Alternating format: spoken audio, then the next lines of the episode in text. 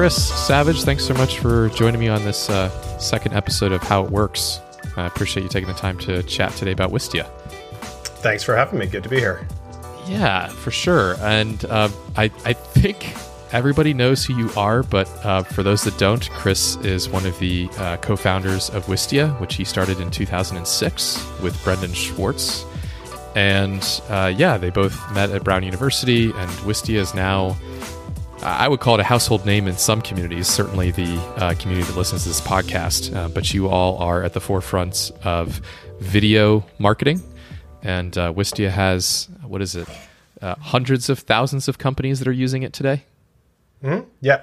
Um, awesome. Yeah, yeah, and, and uh, you know, household name. No, that's that's great. Thanks. Yeah, I just like to, you know, it's uh, it's you just got to find your community. So household name, small number of people, all good. Um, yeah, yeah, yeah. but but um, thank you for having me. Excited to be here. Excited to chat with you today. Um, yeah, let's let's do it. What do we got?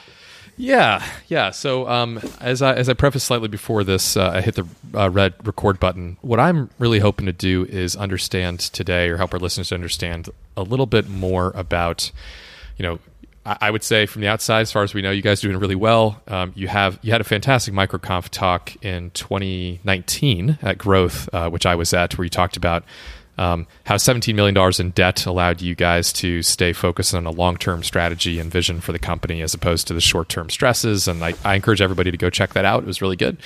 Um, but what I what piqued my curiosity, I kind of wanted to even ask, is listening to that is like, how, like, you navigated a lot of change from 2006 to now. So talking about 14 years of evolution of the business. And when I think about that, you know, where I tend to geek out is how have things changed and where are you at now in terms of a customer journey like somebody hears about wistia and becomes a customer yeah.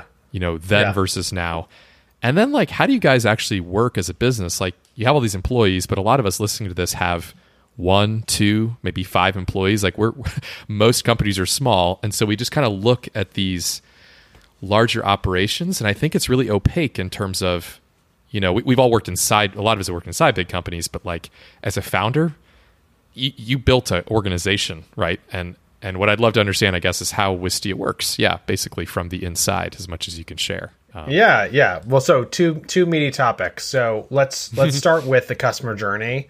Yeah. Um, and actually, we'll start with today because I feel like that's the easiest to wrap your mind around. Yeah, so, yeah.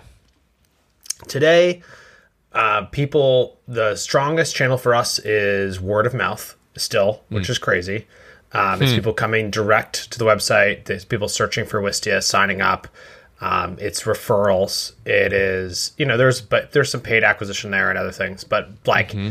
By far the strongest pull has been the brand and and the experience and people talking to other people about it.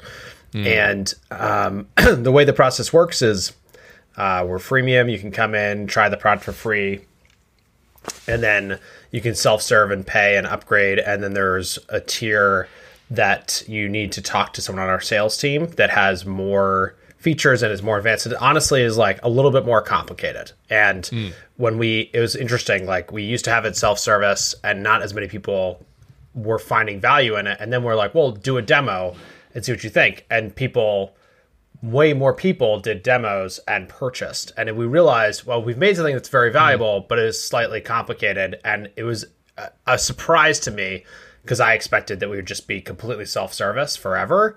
And yeah. actually, by adding full service, more people understood the value that they got.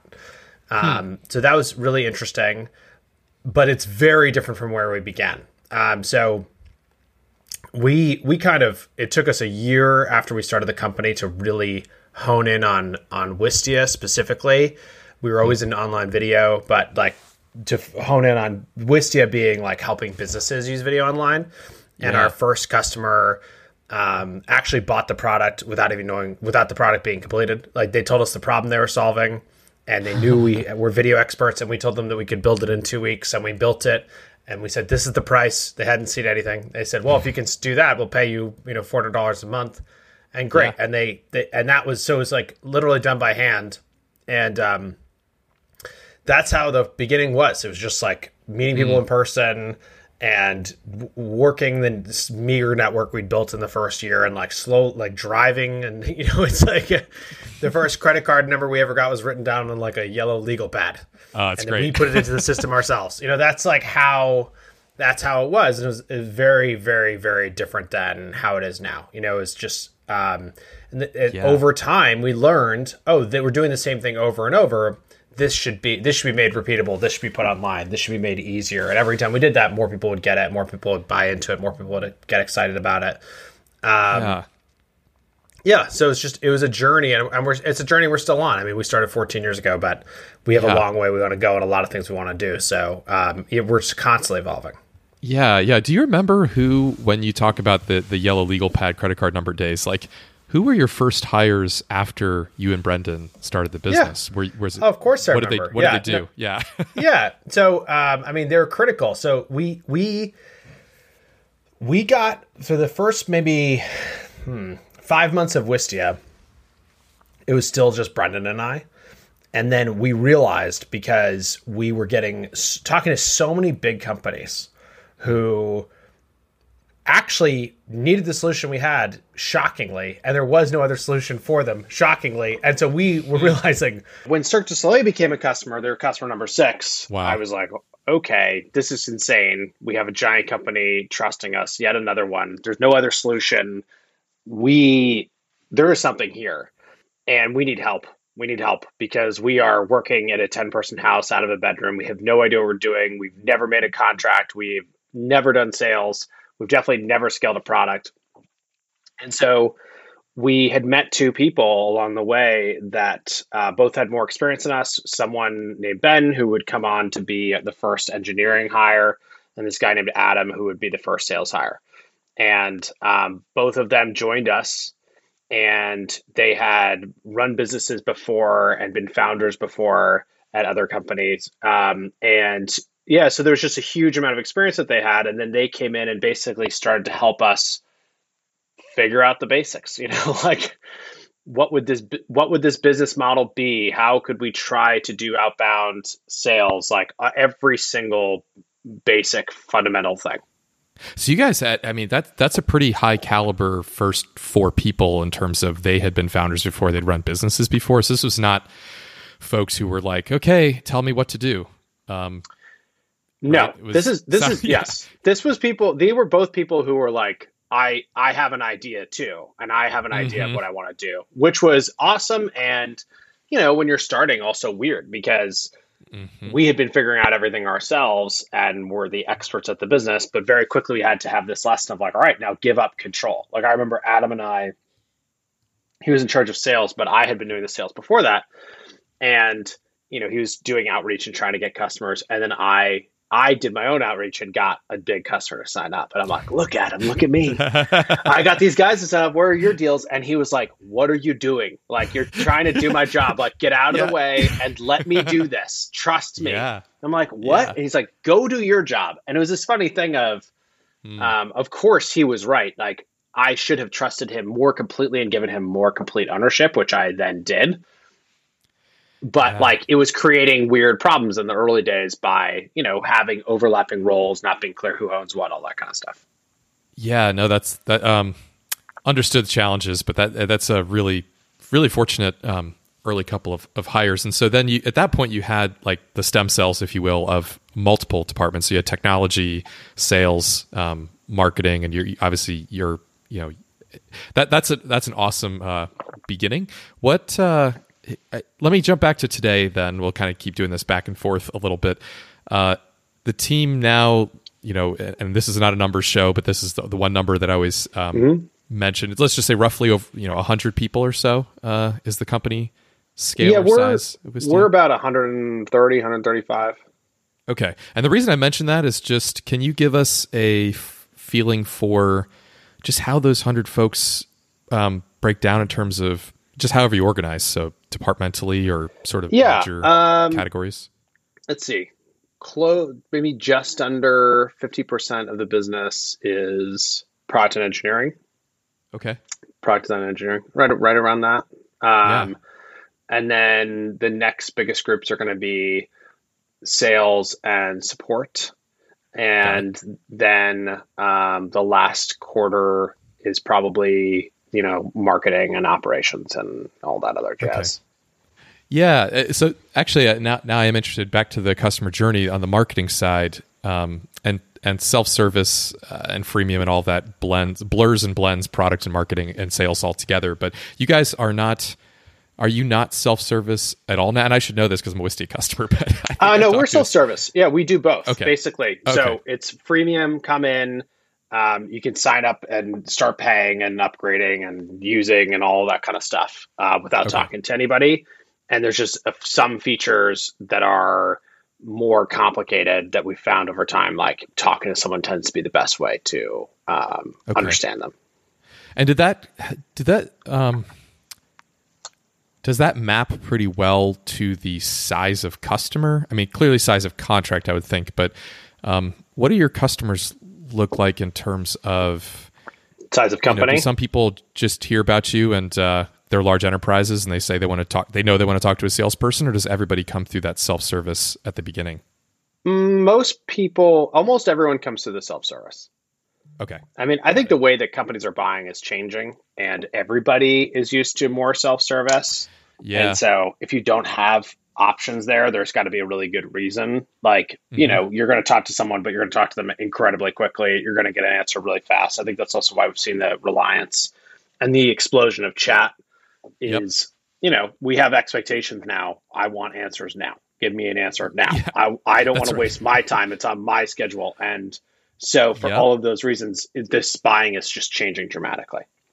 Got it, got it. And and um, that's I completely agree, and definitely definitely have seen the same thing on the on the sales side. Then are folks, um, you know, the old model uh, was a lot more of the dialing for dollars, hunting, and all that, just cold. But you've got this sort of um, stream of of warm intros or leads based on the free usage. Are folks reaching out proactively as well, like qualifying them in product and saying, "Hey, you know, I'd love to talk to you more about your account," or um, is that more sort of they reach out to you?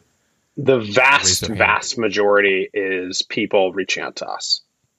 Okay. So they kind of raise their hand after a while and say, "Hey, um, I'm also interested in these Yeah. other things." Yeah. Well, it's also, you know, we've been doing this long enough. There are people who have done a lot of wild things with Wistia, the product, which is amazing. And we have Yeah. whole companies that are built on top of us, and all that functionality is in there. And I didn't yeah. know that. oh yeah, Huh. um, W- and there are, you know, basically, in that those companies are built on top of us. Vi- delivering video is a core part of their product. And Right. so they sign up and they use Wistia for the back end. And so they use our APIs and we, they upload the stuff from within their app to Wistia. We do all the encoding, all the delivery, all the you know customization. They pull back the analytics data and put it in the context of what they're doing. Um, and there's there's actually a fair amount of companies that do that now. But Okay. that stuff is if you know you're doing that, you want to talk to somebody because Yeah. you're making a, a building decision. And so there's it's there's things like that where people know they want to talk to us because they know they're doing something more complex. They know they're doing something with higher usage, um, Mhm. whatever. Yeah, and and does the pricing a lot of different How does it scale? models? Yeah, I'm like Yeah. you know, I'm sure it's I'm guessing it's not one dimension, but you tell me. Yeah, no. So, I mean, our pricing basically is uh, the plans start $100 a month, and then as you use more, you pay more. Mhm. So it's very simple. I Hmm. mean, it's Okay. it's like A- AWS even. Except Yeah. start instead of starting at zero dollars a month, we started at a hundred. But um, yeah, you upload more videos. You know, it comes with Hmm. some free videos, but if you upload a lot more, then you pay more per video. But if you have huge amounts of videos, of course, the price per video goes down as you commit more. Same thing Okay. with viewing. Um, and so, yeah, those folks are basically paying for the SIP, but they are just much larger than your average customer.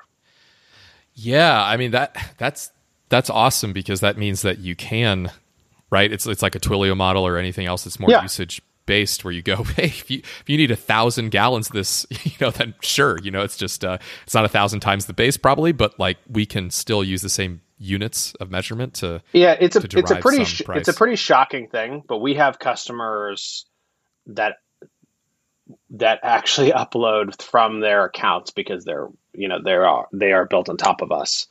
Hmm. Um, many millions of videos a month. wow. Okay, that's really cool. I had no idea you guys were such a um, platform company in that sense. Like, uh, my use case has always been, hey, create a video, upload it, embed it somewhere, you know, or Yeah. share, the, share the link. Um, you know what's funny though is that that's how it starts, and then Hmm. you know, like anything, like the first video. That's one of the interesting things that I've watched change so much over the years. Like when we started, we talked to everybody. They were like, "That's a great idea, but my company will never use video." You know, they were like, people were afraid because it's too expensive. And now, as you just said, you make a video, put it on a product page, put it on a, a front page, or whatever. oh yeah, and then you're like, oh, this is doing well, it's not doing well. Like it's pretty clear how Wistia can help you. It, but then what often happens is that it's a really it's an evolution. Like people start with that first one or the first few, and then when they see that yes, part of their audience, of course, always wants to watch, just like part of their audience always wants to listen. Then Yeah. they start like production ends up making its way internally, or they end up having uh, someone who's responsible for dealing with ongoing external production. And so you end up making so much more content. It's crazy. But like if you have a if you do a test on a landing page for an ad and you discover with the video on the page it performs better, which is often the case, just purely because there are some people who want to watch versus some people want to read versus some people want to listen.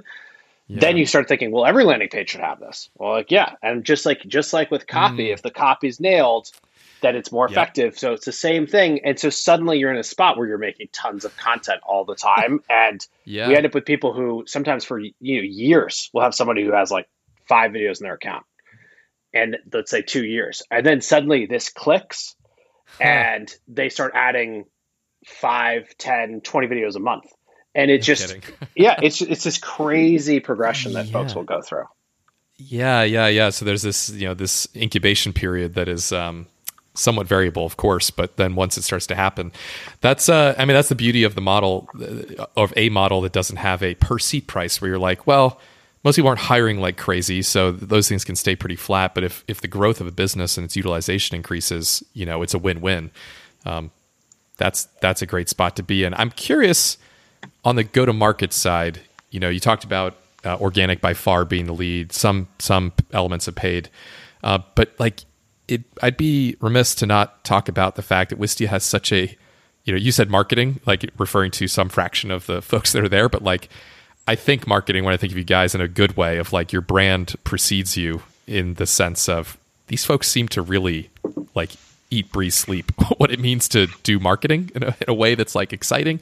Like what what what does that contribute to the overall business model? Like how do you measure the success of marketing? Is it like, hey, we have more organic leads? I you know let's attribute that to the things we're doing. Like yeah, how do you connect the dots from an ROI perspective on? Yeah, marketing? yeah, yeah. Well, first of all, yes, we make we do a lot of marketing and we make a lot of content. And you know, it all started as blog posts, and then blog posts with videos, and then events, and then more blog posts, and then more videos, and the video series, and the learning center, and then this evolution towards now we have like multiple shows, right? So we have Yeah. um, we did Brandwagon last summer. We did a feature documentary the year before, 110 100. Um, I'm Yeah. doing a podcast now called Talking Too Loud. We have like a bunch more podcasts in development. We have video, big video projects launching in Q1. There's just t- tons and tons and tons of stuff. And the way it works is like, you know, when you're starting with something, you- at least for me, I always, especially if it's new and it is at all removed from directly getting a customer, which a lot of the stuff we're talking about is, you just have to go through the progression of, of how the data is going to come in. So eventually, when it's at scale or it's long enough after you've done it, you can see the results. So I can go back and look at 110 100, and I Mm. can tell you that it had a huge impact on the number of customers, on the tides front with brand, on how many people were searching for Wistia. You can see a trajectory change when that happens. Right. But at the time, it was like the day of launch, the week after, the four weeks after, most of the feedback was qualitative. So it was Mm, like mhm. people tweeting about it, people writing comments about it, people mentioning in emails. Sales team brings it up. How many people have said that they've watched it? All that Mm. kind of stuff. And almost always this this stuff starts with qualitative data first. And then at some point you get enough of it going, like enough traffic, enough views, enough time that the quantitative starts to make sense. And you know, usually the qual the quantitative aligns with the qualitative. So if everyone hates something, guess what? it's probably not going to work. And if they Right. love it and they ask for more, it probably is going to work. And it's it's kind of a hack to get through to speed the whole thing up because if you don't look at the qualitative stuff, then and you're not Mm. open to it, then you could do something and not know if it worked and then move on. And then six months later, you go back and you're like, wait a second, why are people coming back and still listening to this podcast? Or like a large number of people who sign up say in the in the comment for like where they heard about us podcast. And like is that our podcast? You know it's just like there Yeah. are things that can be done um, to figure it out later and that's often what happens. But how do you figure it out quickly is often just simply asking the question like did you hear this? Where'd you hear about this? Did you watch this? Did you like it? Did you not like it Uh, that that uh, that makes a ton of sense. You've got a lot of a lot of a lot of channels in terms of the marketing. Like uh, that that's that's uh that's a lot of output. Is what I'm trying to say uh, for um, for your team. Is that actually? I was curious. One more thing on the go to market as you grew this business. How how did you partner with, or how did you you know? But Was it a business development effort, a concerted effort on? I mean, there's a lot of people involved in the production of video, and so you have a brand or a company that says we want to do more video, but it's not like we have videographers, people in house necessarily. Um, here, you guys are as a technology company, but you're not offering, as far as I knew, at least the time, professional services. Did you partner with, you know, um, creative agencies, or like how did how did they fit into your world then and now? so you mean on the how we made the content Yeah, how did you um, how did you work with? I guess um, you know, how do you work with the value chain or the whole ecosystem in terms of you know, the, let's Yeah. say there's a you know Porsche wants to do a lot more video on its website, and let's say or Cirque du Soleil. They might, they may or may not have people in house that know how to utilize your technology directly. If they hire yes outside, got it yeah yeah yeah that's your customer, right? Yeah, yeah. Yeah. So curious about that. So um, today, the way that it works is I'll, there's kind of two answers because there's the answer on how we are marketing ourselves and the content we're making, and then there's the answer on how we are partnering. So Yeah. I'll go the marketing one. We make a lot of content internally. We have figured out that to scale our content, we have to also work with more external folks. And so what we've done is hired producers who are on our team who own, you know, the strategy, the schedule, the format, the taste, the creative, like kind of inputs, and they'll work Okay. with um, the external producers to to make the content. And Okay. so we can be in control of the brand and make it sure that stuff fits well with all the other things that we're doing, but Yeah. not actually be in charge of the production. And so that's where we are now from how we make things, and that gives us a huge amount of leverage. So Exactly. we, I Yeah. think we have three producers internally, but there, I the project, the projects I listed off was me missing many of them. So there's, Sure. there's a lot of projects. Yeah, and there's Then- armies of people that work Yes. on that stuff. Yes. Then on the um, how we partner with the community, of course, what we what we found over the years is that a lot of folks do not have production internally, and even if they do, you know, it's often the person they're working with who then they hired or whatever. Um, and so we've tried to make Wistia a product that is very that that like a producer, a video producer loves using, like an agency loves using. So it's simple, it's fast, it's easy. There's controls that you can like give. There's access controls, so you can give control to your client or not. You can host the videos for your client or not. You can refer them to Wistia, put yourself on the account as a manager. All of this stuff is set up so that it is incredibly easy if you are someone who is making content for a business to help that business be more successful and help them make a good decision with what platform they use. And so Yeah. by doing that and trying to nurture our relationship with that ecosystem, it's been fantastic. I mean, there's thousands of, of agencies who use Wistia, you know, put their clients on Wistia. Um, they've been incredibly important. And then there is a small number of agencies who are not just making the content, but are like the marketing agencies. And those Mhm. people go in and help their client with their strategy. And those folks uh, will also, those are the probably the folks that they'll talk to their client and they'll walk their client in to talk to our sales team and say, like, I have a relationship. Do you want to talk to them? Yes. And we make it Right. easy, but it's like a direct handoff type of thing. Yeah, it's so it's so. Th- This is very much like uh, reminds me of jobs to be done in the sense of if you think about the product, it's like at, at the literal end of that continuum, you've got somebody who just needs to be able to sit there with their eyes open and see this beautiful video on their screen. But like the product depth, it expands out, and you've got all these different stakeholders who have different Yeah. roles in getting to that point. And like your product management, then in terms of its north star, you know, you've got a couple personas that you have to serve. You know. Um, throughout that. So if it's not powerful enough, sure, maybe the video is beautiful and crisp, but like those people can't actually put their talents to work maybe in, in what they do. So, you know, it doesn't work in terms of that overall. So did it did it take a long time to sort of get those um uh, get in gear with each of those personas, like, or to figure out that they all existed, or did you just know because of your background that, yeah, of course, these are the people and this is what they're going to need? Um, like, how how how muddy was it starting out compared to where you are today? Uh, very muddy, very very muddy. Um, it was. I wish I could say, oh, these are the personas, but no, it was much more like you try a bunch of stuff, you realize it's not working, you pay really close attention to the support requests that are coming in, you realize that there are different types of requests coming in from different people Yeah. using the same product in different ways, and you then you realize that they're driving a lot of growth for you, and then, Mm. so it's almost like how can you return the favor? How can you help them out? I mean, because it's so much of this stuff is just like symbiotic. It's crazy, right? Like if Yeah, if if you make it it's it's so obvious in b2c how this stuff works which is like you make a product that people buy because they think it's going to get them in shape or they think it's going to make them Right. happy or it thinks it's going to make them sexy or it thinks that they're going to give them joy right Sure. and so the job to be done is like so clear in someone's very life Very tight.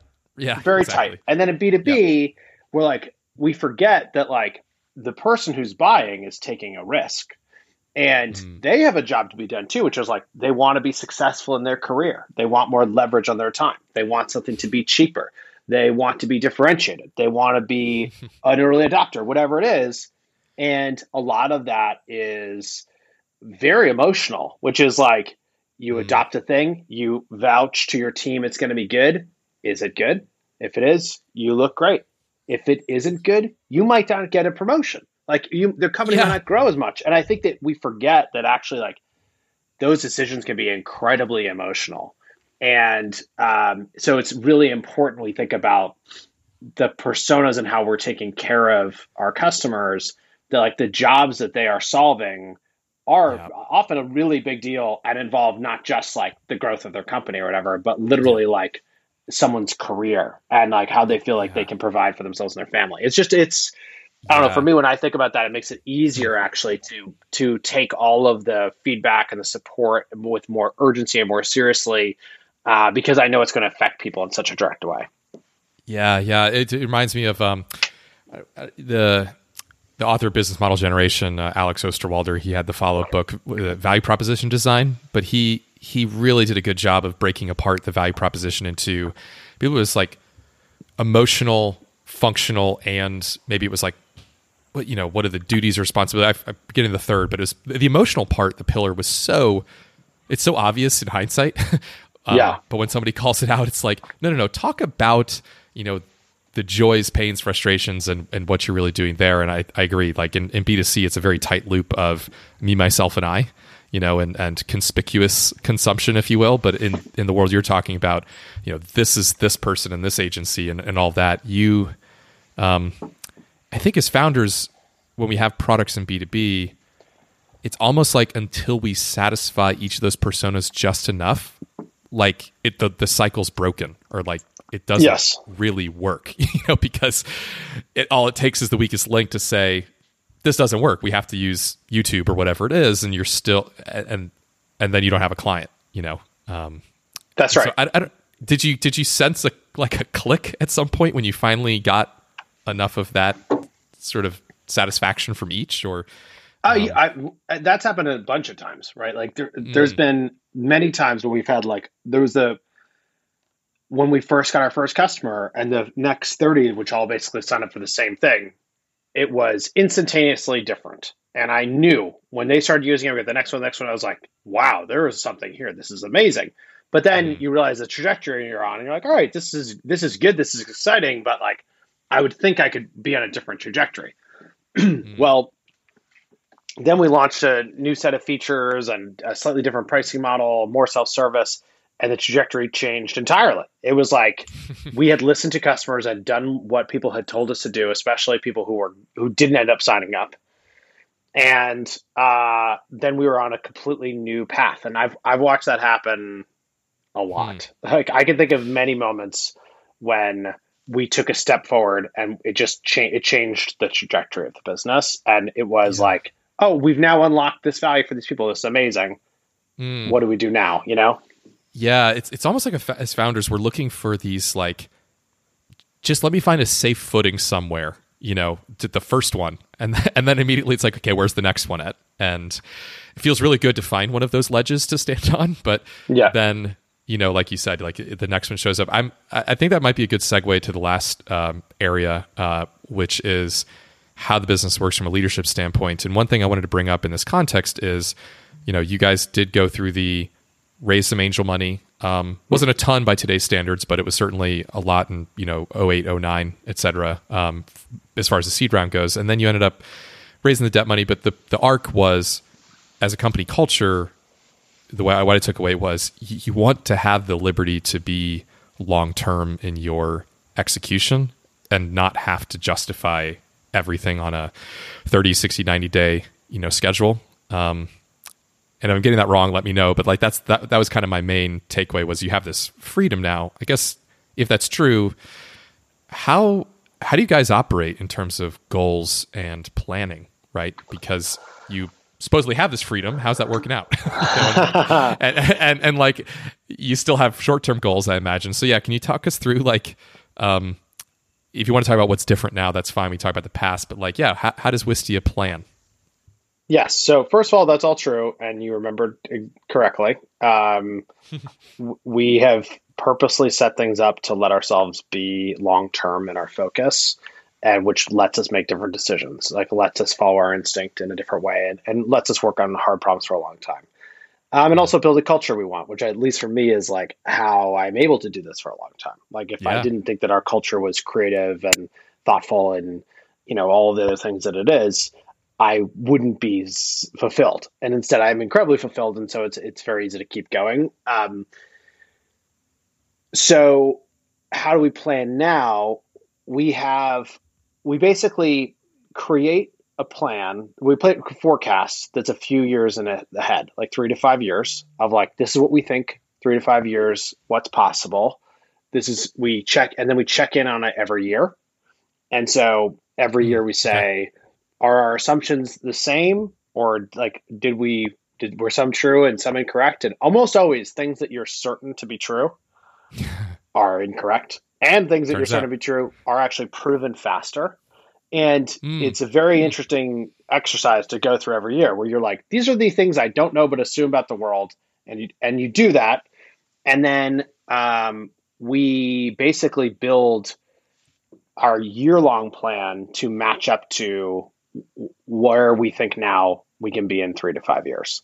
And is so that a December December exercise or it starts a lot earlier than that. We're we're like already think, in it. Yeah. Um, oh, okay. Hmm. Yeah. And so for us, it starts with the senior management team working through um, the big initiatives and things, reflecting on how we've been doing, what should change, what should not change, and that gets turned into goals, which are don't prescribe how the goals will be done. Okay. And that gets communicated to the next level, like all the directors and the managers and the senior ICs. Um, and then they come up with plans to accomplish the goals. And they can't do that without their teams. So at this point, the whole company is like now involved in planning. And we've also nice. set up up front like resources. Uh, you know, what do we think revenue is going to be?